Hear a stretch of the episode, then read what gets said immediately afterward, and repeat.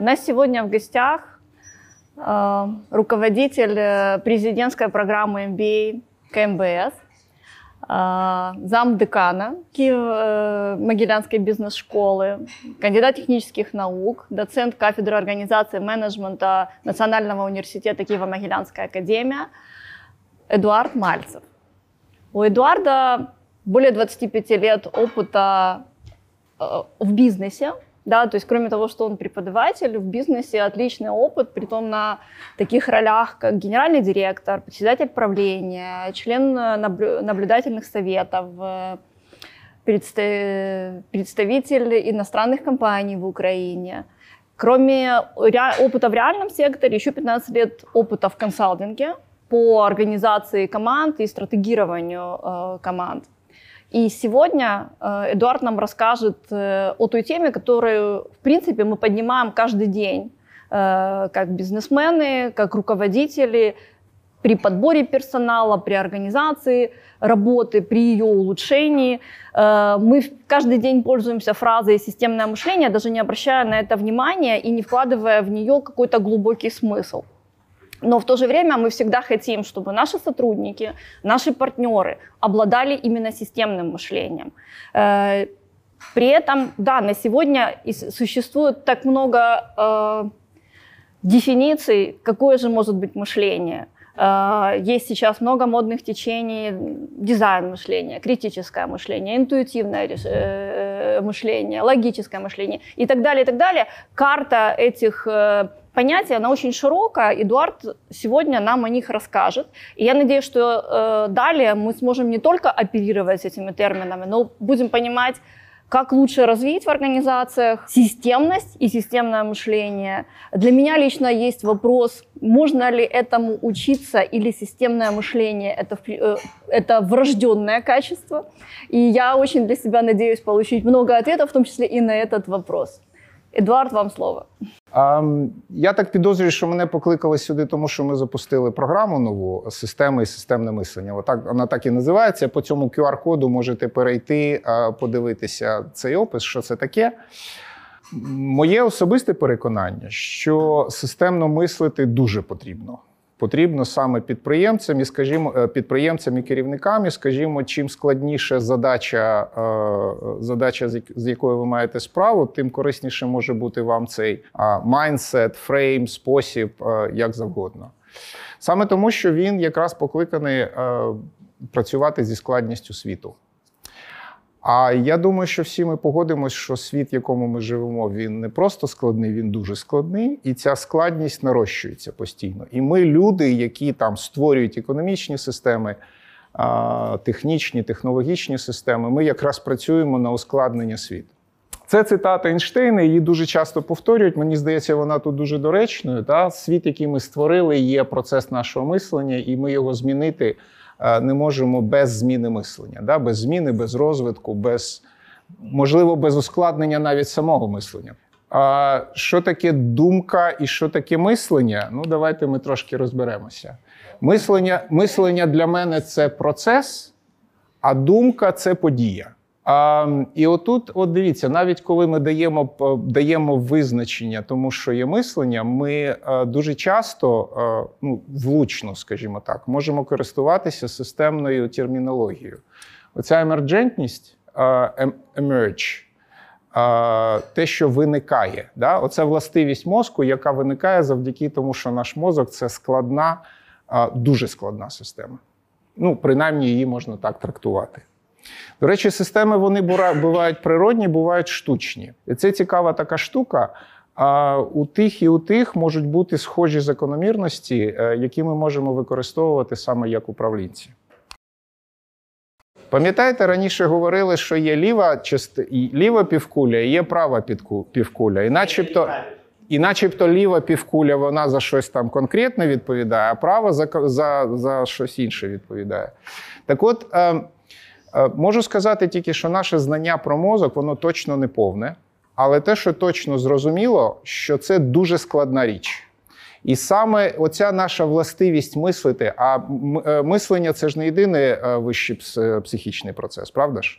Є ще пам'ять, є ще уява, є ще... Е ну, дуже, дуже багато різних речей, які ми можемо, та, які ідентифікуються, свідомість, наприклад, така штука, да, самосвідомість в тому числі.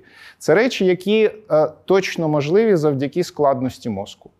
Добре, отже, е, міфологічно, логічно, через вірування, через науку, через системне розуміння. Зараз багато говорять про дизайн мислення, зараз багато говорять вже про інтегральне мислення, як там наступний, наступна хвиля за, після системного мислення. Чому взагалі виникла ця тема, чому вона настільки, настільки важлива і актуальна? Шок науки двадцятого століття полягає в тому, що системи не можна зрозуміти за допомогою аналізу і за допомогою редукції. Саме ці емерджентні властивості, їх нема в елементів системи, але вони є у системи. Ну, якщо на дуже простому прикладі вашої компанії. Окремі співробітники, вони не можуть зробити те, що може зробити компанія як ціле. І оці можливості, властивості компанії як цілого, це є е, виникаючі емерджентні властивості. Або з іншого боку, вартість компанії, е, вартість активів компанії, вартість компанії мають дельту, правда? І оця дельта, вона, ну, вона знаходиться, як у нас кажуть, між, між вухами, вона знаходиться в головах людей. Вона знаходиться в тому, як люди мислять. Е, давайте спробуємо е, подивитись, е, що тут пропущено, як ви думаєте. Це цифровий ряд. Чи пропущено тут щось?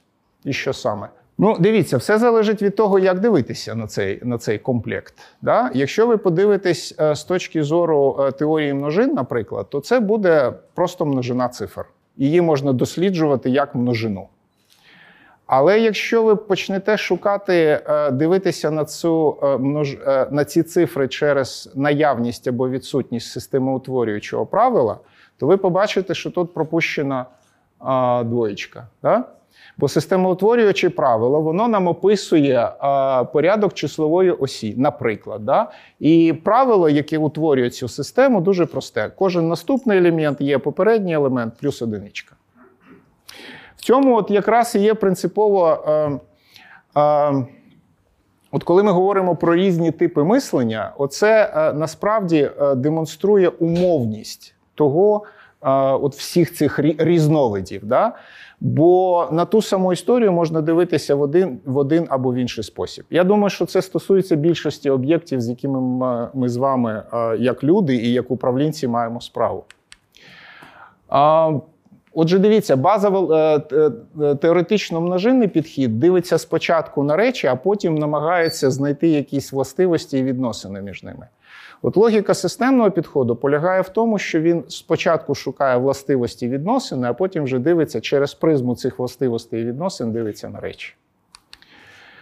А можете привести пример вот, системного підходу согласно цій схемі? А, ну, давайте так. А, от як би ви описали вашу компанію, наприклад, за допомогою якого наративу? Що це? Що таке ваша компанія? Люди. Да? Дивіться, це, от ви зараз в, одному, в одній фразі зробили два різні описи. Як тільки ви почнете описувати людей, та, наприклад, кожну людину, ви ж можете описати кожну людину і сказати, от моя компанія, там купа портретів, і хто вони, які вони такі. А можете через продукт, ну якщо ви знайомі з цією з місійною логікою, да, коли ми місію розглядаємо як пропозицію цінності, це вже є е, логіка системного підходу, який описує ціле. Ви можете сказати, що моя компанія, вона отака. От вона, моя компанія. І я її описую за допомогою продукту, який вона створює. І для рішення певного класу задач цього може бути абсолютно достатньо. Наприклад, для стратегування. Я поясню тоді. Ви можете дивитися, яким є продукт ваш сьогодні, ви можете дивитися на те, яким є продукт ваш завтра. І досліджувати, насправді, оцю дельту. Як вона змінюється, що це таке. Ви тоді не заглиблюєтеся в те, які там у вас люди працюють. Взагалі, яка внутрішня структура системи, ви не дивитесь. Це може бути, повторюю, для певного класу задач, які ви вирішуєте, не потрібно. Зрозуміло? Я пояснив?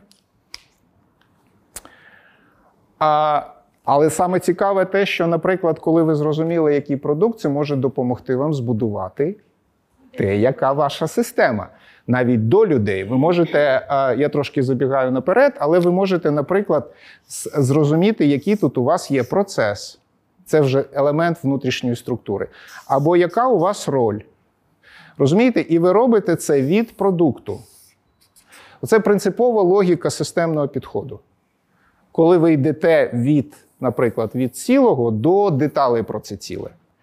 А тоді, коли у вас є розуміння, що таке роль, ви тоді можете дивитися, якого типу люди вам потрібні для того, щоб вони могли грати роль, для того, щоб ці ролі складалися в той процес, який може генерувати ваш продукт.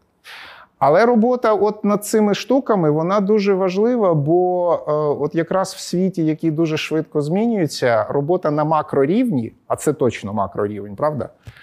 Вона може допомогти нам якраз побороти складність. Бо як тільки ви занурюєтесь от в цю неймовірну купу деталей про, про компанію, та, то ви втрачаєте можливість, ну, наприклад, прогнозувати, що там у вас буде з, з вашим продуктом. Я хоч і викладаю системне мислення, але я точно не абсолютизую а, цю, цю логіку, бо це далеко не єдина логіка того, як можна думати. Поруч системне мислення може стояти і алгоритмічне мислення. Це дуже важлива історія. Особливо сьогодні, коли ми говоримо про діджиталізацію бізнесів і впровадження цифрових технологій. Ми, дуже важлива і така історія, як гуманітарне мислення. Да?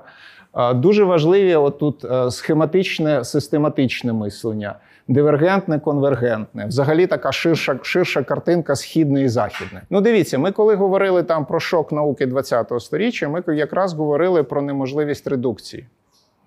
Ми не можемо... А, от, це цікава, цікава штука, як нам взагалі визначати, як бачити систему, як можна побачити систему.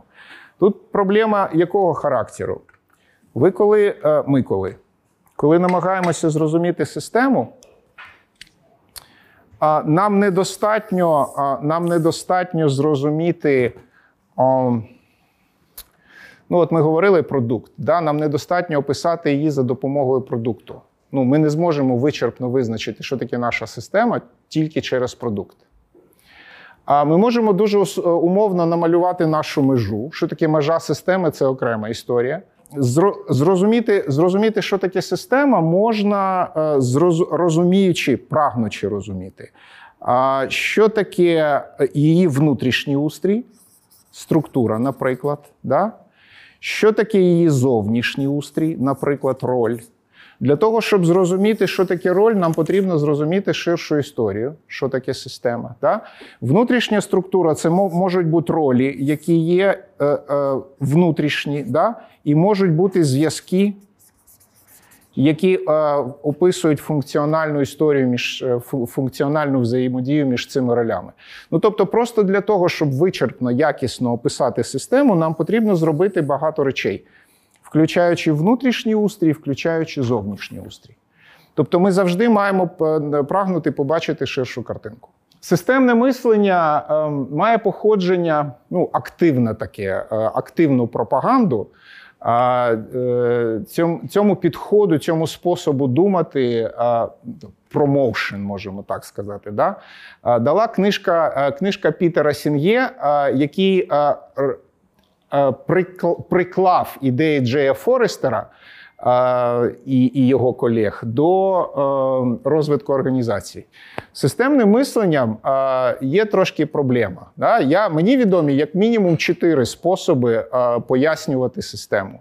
Ми можемо дивитися на систему як на концепцію, ми можемо дивитися на систему як на параметри системи. Ми можемо, це дуже добре описує нелінійну поведінку і динаміку системи. Ми можемо дивитися на систему як на місце в ієрархії систем, і ми можемо дивитися на систему як на функціональне навантаження. Дуже по-різному. І кожен спосіб пояснення системи, він несе свою, ну, свою цінність і вирішує свій, свій комплекс задач. Бачите, п'ять дисциплін – системне мислення, особисте вдосконалення, ментальні моделі, формування спільної візії, командне навчання. Це дуже потужний рух саме тому, що, е, саме тому, що е, він дозволив, він, точніше, він привернув увагу до такої сутності, як організації, які навчаються. Дивіться, якщо говорити про такий е, шкурний інтерес засновників, то, як на мене, він полягає в тому, щоб організації ставали такими, що само а, налаштовуються, самоорганізуються, які самі можуть знаходити для себе, а, створювати для себе, робити для себе ціле покладання. Як вам така думка? Не засновники, а організації самі. Системне мислення – це така інтегративна штука, бере, має свої джерела і в системній динаміці, і в концептуальному мисленні, і в загальній теорії систем, і в, і в теорії хаосу, і дозволяє нам вибудовувати, наприклад, такі штуки, як спільна візія, та? Розуміти, розуміти, краще розуміти динаміку систем. Ну і, звісно, дизайнувати системи, створювати нові системи. Системне мислення пропонує розглядати розвиток як рух від простого до, простого до складного і від хаотичного до впорядкованого, порядок. Оце у нас розвиток. Дивіться, яка думка. Ми не просто йдемо від простоти до складності. Ми йдемо від хаосу до упорядкування. Отже, мета розвитку – це досягнення впорядкованої складності. Давайте на прикладі. сі ар ем-ку ви впроваджуєте. Так? сі ар ем-кою спочатку складно, так? Але потім, коли, коли пропрацювали, пережили всю цю історію, ви отримали принципово нові можливості роботи з клієнтом. Правда? І я пропоную вам думати про це як про нову простоту. І можливість нового хаосу. Ви за допомогою цих нових можливостей ви можете створювати, помислити собі принципово інші якісь рішення. Якщо ви вийшли там на нове, на нове технологічне підґрунтя, ви можете шукати нові рішення. І тоді оця простота, оця от штука стає вашою новою простотою. Да? Нова простота. Ви собі шукаєте нову складність. Зараз всі собі шукають складність в діджиталізації, правда ж? Зрозуміло. І це у вас новий ваш хаос. Бо, бо, бо хаос – це, це коли у вас є е, великий, е, великий спектр можливих порядків. І тоді ваша задачка – знайти унікальний. Якщо ви знаходите новий унікальний порядок на новому рівні складності, це є ваша конкурентна перевага.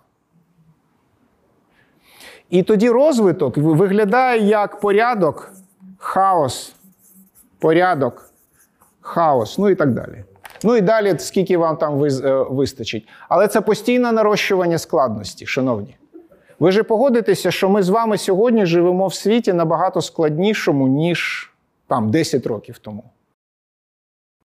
Хочу звернути вашу увагу, ну, якщо ми припустимо, що існує реальність поза нами, існує наше сприйняття і наша суб'єктивна реальність, і ми тоді ці суб'єктивні реальності можемо якось об'єднувати в нашу колективну реальність, яка дозволяє нам краще працювати з реальністю фізично. Ну, наприклад, створювати нові фізичні об'єкти, або нові смисли, або якісь ще речі. І це дуже така важлива, важлива штука. Якщо ми з цим, якщо ми з цим погоджуємось, то ми дуже чітко відділяємо знання як моделі реальності від самої реальності. І тоді все, ну, як на мене, все стає на місця. Тоді ми покращуємо наші моделі реальності, якось наближаючись до реальності. Але тут є ще одна така дуже важлива штука. Як тільки ми визнаємо, що у кожної людини своя модель реальності, яка може бути, наприклад, за кращу, да, то ми інакше ставимося до точки зору інших людей. Ми уважніше ставимося до іншої точки зору, бо якщо ми її пропускаємо, то ми можемо пропустити щось важливе. Ми можемо пропустити якусь кращу модель, краще знання, яке існує в іншій голові. Ми з вами оперуємо виключно моделями, а тому нарощувати якість моделей, бути готові, готовими замінити старі моделі на нові, або модель іншої людини на свою модель, дуже продуктивна логіка ментальної поведінки. Ну, або інтелектуальної поведінки. От дуже важлива штука межа, бачите? От ми коли, коли от тут малюємо, ми фактично, фактично малюємо межу. І ми з вами вже зачепили це трошки, що ваші компанії – це межа, дуже часто межа ментальна. Це межа, яка існує в свідомості кожної людини. Просто коли ми говоримо, наприклад, про таку штуку, як спільна візія, це якраз і є спроба звести ці межі різних людей до якогось спільного чинника. Ви ж розумієте, наскільки потужна штука, коли е, ваше розуміння продукту і розуміння продукту вашими співробітниками, наприклад, або організаційні цінності, там як якась абстрактна сутність, да, важка для узгодження. Якщо вони розуміються однаково, то це додає того, що ми далі будемо називати з вами цілісністю. Скажіть, будь ласка, що для вас час? Це фізична, це якась фізична сутність, чи це психологічна якась історія? Ми можемо закинути себе легко в майбутнє, можемо закинути себе легко в минуле, правда? Ми можемо уявляти майбутнє і пригадувати минуле. Ну, і сприймати те, що з нами відбувається зараз. І в цьому смислі часто так, це така психологічна штука, яка от дозволяє нам бути і тут, і там, всюди. Це дуже важлива спроможність нашого мозку. А з іншого боку, час, от коли ми говоримо, наприклад, про системи, то це фіксація якихось станів системи. Ваша компанія, якою вона є сьогодні, і те, якою вона була, наприклад, рік тому. Це різні сутності. Правда? А чи зворотня ця історія? Чи можете ви знову зробити а, компанію такою, якою вона була рік тому? Ідентичною.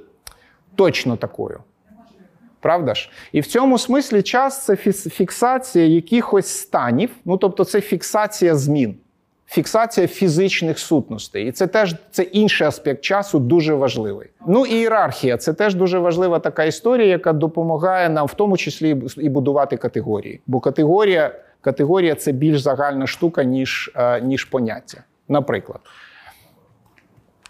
Що таке розвиток, ще раз? Ми тут вже трошки зачепилися. Розвиток і зростання.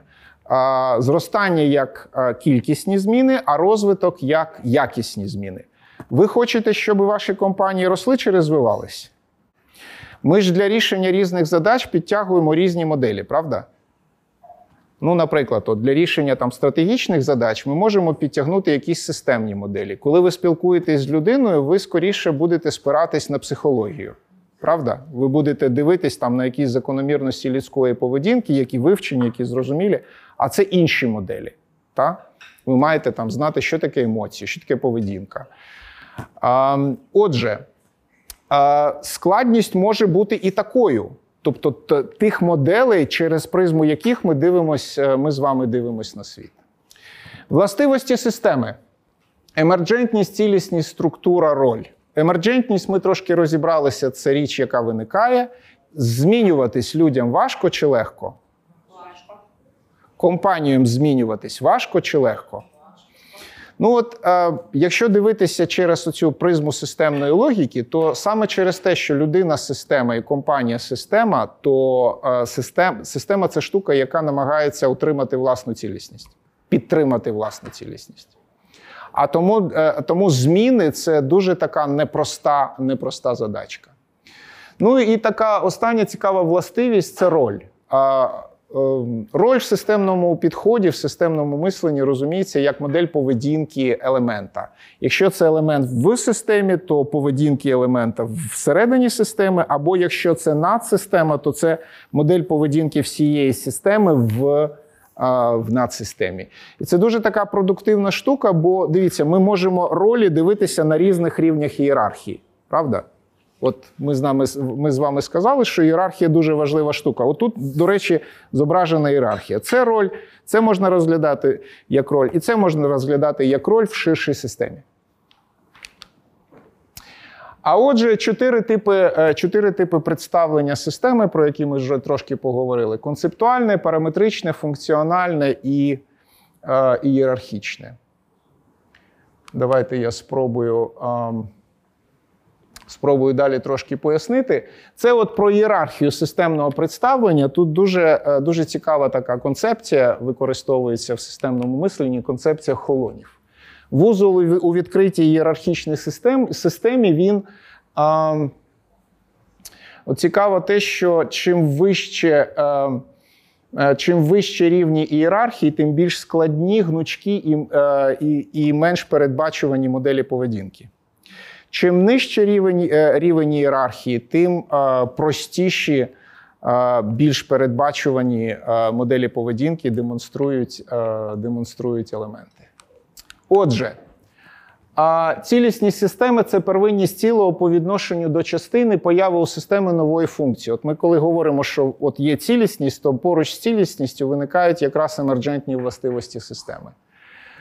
Випливають зі складових, але не властивих жодному з них. Ну, от якщо так дуже умовно зобразити це, то система як ціле, її внутрішня структура або там, складність внутрішньої структури забезпечує, а, забезпечує цілісність, а цілісність в результаті цілісності а, з'являються емерджентні властивості. Якщо говорити про складність, про складність а, яка забезпечує цілісність і виникнення, виникнення емерджентних нових властивостей, то дивіться, вона може бути структурно, динамічно, стосункова і генеративна. А, Структурна складність – це от якраз складність внутрішньої структури. Ієрархія, кількість елементів, кількість зв'язків, різноманіття, різноманіття зв'язків. Динамічна складність – це складність, складність поведінкова, якщо поведінкова в часі. І це, от якщо, якщо намалювати стан системи, стан яко, якоїсь характеристики системи в часі, то зазвичай вона демонструє, демонструє свою нелінійну поведінку. І от підходи системного мислення а, через, параметричне, а, через параметричне представлення, вони намагаються а, працювати з таким типом складності і а, пояснити, що можна робити з, а, з динамікою системи. Стосункова складність – це те, про що ми трошки говорили вже, це складність взаємодії реальності і наших моделей реальності, і того, які моделі ми вибираємо для того, щоб працювати з реальністю. Ну і генеративна складність – це складність оцих взаємодій між елементами, елементами системи або ролями системи і самою, і самою системою. Тут бувають дуже цікаві ефекти. Там, ну, наприклад, коли виникає певна колективна поведінка. За таким принципом працює, наприклад, мода. Якісь е, лідери думок пропонують якийсь стандарт, наприклад, е, там, поведінковий або якоїсь дії, і виникає рух, який підхоплює е, і е, підсилює. Е, з кожним новим до, е, до, доєднанням він підсилює е, рух в цю сторону. Стівен Хокінг вважає, що складність наступне сторіччя буде сторіччям складності. В тому смислі, що людство буде приділяти все більше і більше уваги складним, складним речам, в тому числі складним системам, для того, щоб краще зрозуміти і будувати світ, в якому ми живемо, який за визначенням є світом штучним.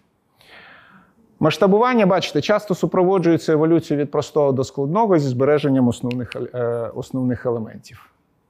Ну, про емерджентність ми поговорили вже. Мають властивості непритаманним, властивості, що виникають. Мозок – саме яскравий приклад.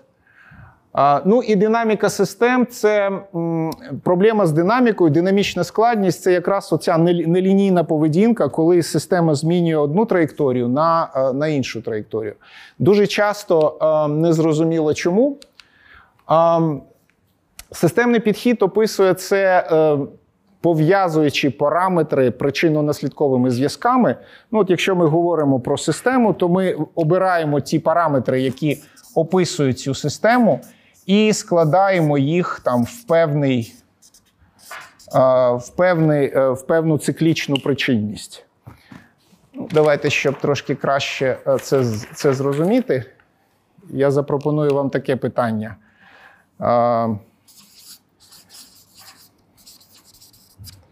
Скажіть, будь ласка, що причина, а що наслідок?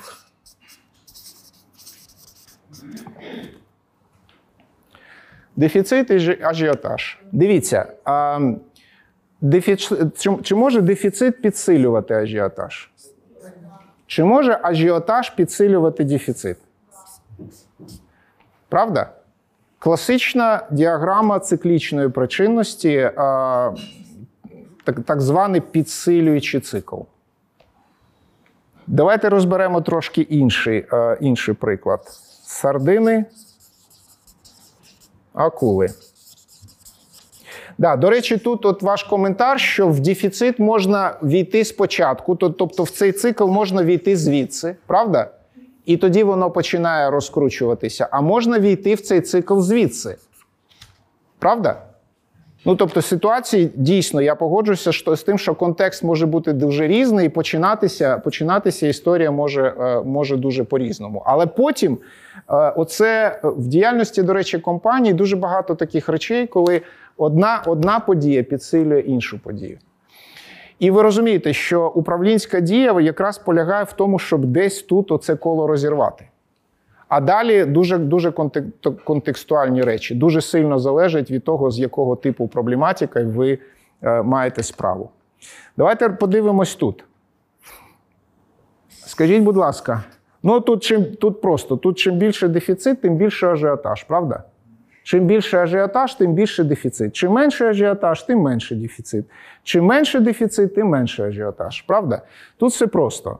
Тут е, збільшення дефіциту веде до збільшення е, ажіотажу, зменшення дефіциту веде до зменшення ажіотажу. Ну і навпаки. А давайте подивимося тут. Маємо якусь екосистему, в якій є акули і сардіни. Ну, зрозуміло, що акули їдять сардін, так? Ну, тобто є харчовою базою для них, і вони якось пов'язані теж між собою, так? Тепер давайте подивимось на цей зв'язок. Чим більше сардин, тим більше акул. В смислі харчової бази, та? Нарощування харчової бази провокує те, щоб популяцію акул, правильно? Ну, чим більше харчова база, тим більше. І навпаки, чим менше харчова база, зменшення сардин, зменшення акул, правда? Тобто тут у нас значок точно такий, як у нас був тут, все те саме. Тепер давайте на цю історію подивимось. Чим більше акул, тим менше сардин. Тобто навпаки, правда? І чим менше акул, чим більше сардин. Тобто, бачите, тут стрілки у нас е, спрямовані в інший спосіб. І отакого типу зв'язки називаються балансуючими. От виявлення такого типу, це причини і наслідки, бачите, це діаграми, діаграми причинності. І от коли ми з вами говорили про те, що е, нам потрібно якось зрозуміти, е, зрозуміти, що відбувається, бачите, там на картинці ми говоримо про фактори підсилення, тут про фактори стабілізації, так от отут у нас працюють переважно підсилюючі зв'язки, а отут у нас працюють переважно балансуючі зв'язки. І от системне мислення як дисципліна, вона допомагає зрозуміти, яка ж там у нас причинність є між, між тим, що відбувається не принципово де, з людиною, з організацією, там, з екосистемою якоюсь. І за допомогою таких діаграм циклічної причинності пояснити нелінійну, складну нелінійну динаміку. Наш мозок якраз допомагає, він майже автоматично створює, от шукає оцю причинність, причинно-наслідкові зв'язки, для того, щоб, вплинувши на причини, скерувати наслідком. Я абсолютно погоджуюся, що сучасний світ, він, він, дуже, сильно, він дуже сильно змінюється, але це не, ну, не, не робить непотрібним прогнозування. Ну, воно стає складнішим. І якраз оця штука, вона покликана розібратися трошки от з тим, як це працює. Дивіться, це дуже популярна модель айсбергу, яка, бачите, структурує, це Донела Медоуз, здається, авторка її, вона пропонує дивитися на декілька рівнів, насправді, причинності. А рівень перший – це події. І воно на поверхні, да? Це те, що, це те, що ми спостерігаємо, це те, що люди спостерігають, і це, ну, власне, що відбувається. Да? Ми можемо зупинитись на цьому рівні розуміння, а можемо спробувати заглибитись. Заглибитись – це спробувати якраз побачити певну закономірність в тому, що відбувається. Ну, я не знаю, наприклад, звільнилась людина. Ви можете просто прийняти цей факт, а можете спробувати подумати, ну, це якась ритмічність в цій історії, там, є якась закономірність чи ні? Зрозуміло, що це заглиблюватись, воно, ну, важко, правда? Ви ж, ви ж маєте сфокусуватись, ви маєте прикласти енергетику, ви маєте зробити над собою зусилля, ви маєте розібратися з цим. Ви можете зупинитись на цьому рівні, можете зануритися глибше, ви можете подивитися, які структури, ну, які структури провокують такого типу поведінку, якою є наступна причина. А, ну, я не знаю, наприклад, розподіл повноважень. Тобто хтось, у кого, хто не розуміє, а, я не знаю, вартості персоналу, та, вартості підбору нового персоналу і а, там, е, підбору і введення нової людини, приймає, приймає рішення про звільнення, наприклад. Та? Ви, і якщо ви бачите цю структуру, ви краще розумієте, чому, чому виникає певна там, рамка, певна регулярність цих подій, і краще пояснюєте цю подію. Можете зупинитися на цьому рівні, а можете заглиби, заглибитися нижче. Можете спробувати зрозуміти, а чому така структура має місце, чому такій людині далі такі повноваження, щоб вона робила такі речі. Так?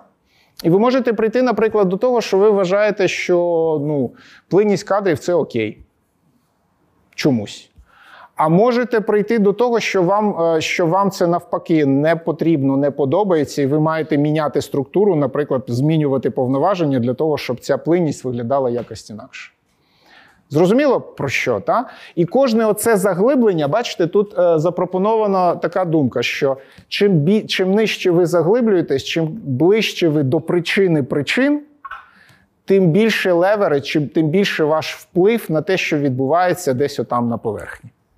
Е, що відбувається, якими є тренди в часі, е, як шаблони пов'язані, як цінності, припущення та переконання формують систему. Соціальні системи дуже часто формують переконання, е, смисли, культура, е, уявлення, світобачення. Ну, от все те, що, е, все те, що називаю, е, от в системному мисленні е, називають е, ментальними моделями. Які цінності, припущення, переконання е, формують систему. Бо те, в чому ми переконані, те, що ми вважаємо за важливим, те, в чому ми бачимо смисл або не бачимо смисл, визначає те, як ми організуємо життя. І оця організація або структури визначає те, якими будуть закономірності, ну і далі, якими будуть окремі події. Отже, бачите, розуміння ментальних моделей, розуміння переконань, парадигм, розуміння того, як ми бачимо світ, якими є наші моделі світу, воно, воно дає нам максимальний, максимальний важіль впливу на наші системи, якщо ми хочемо на них впливати.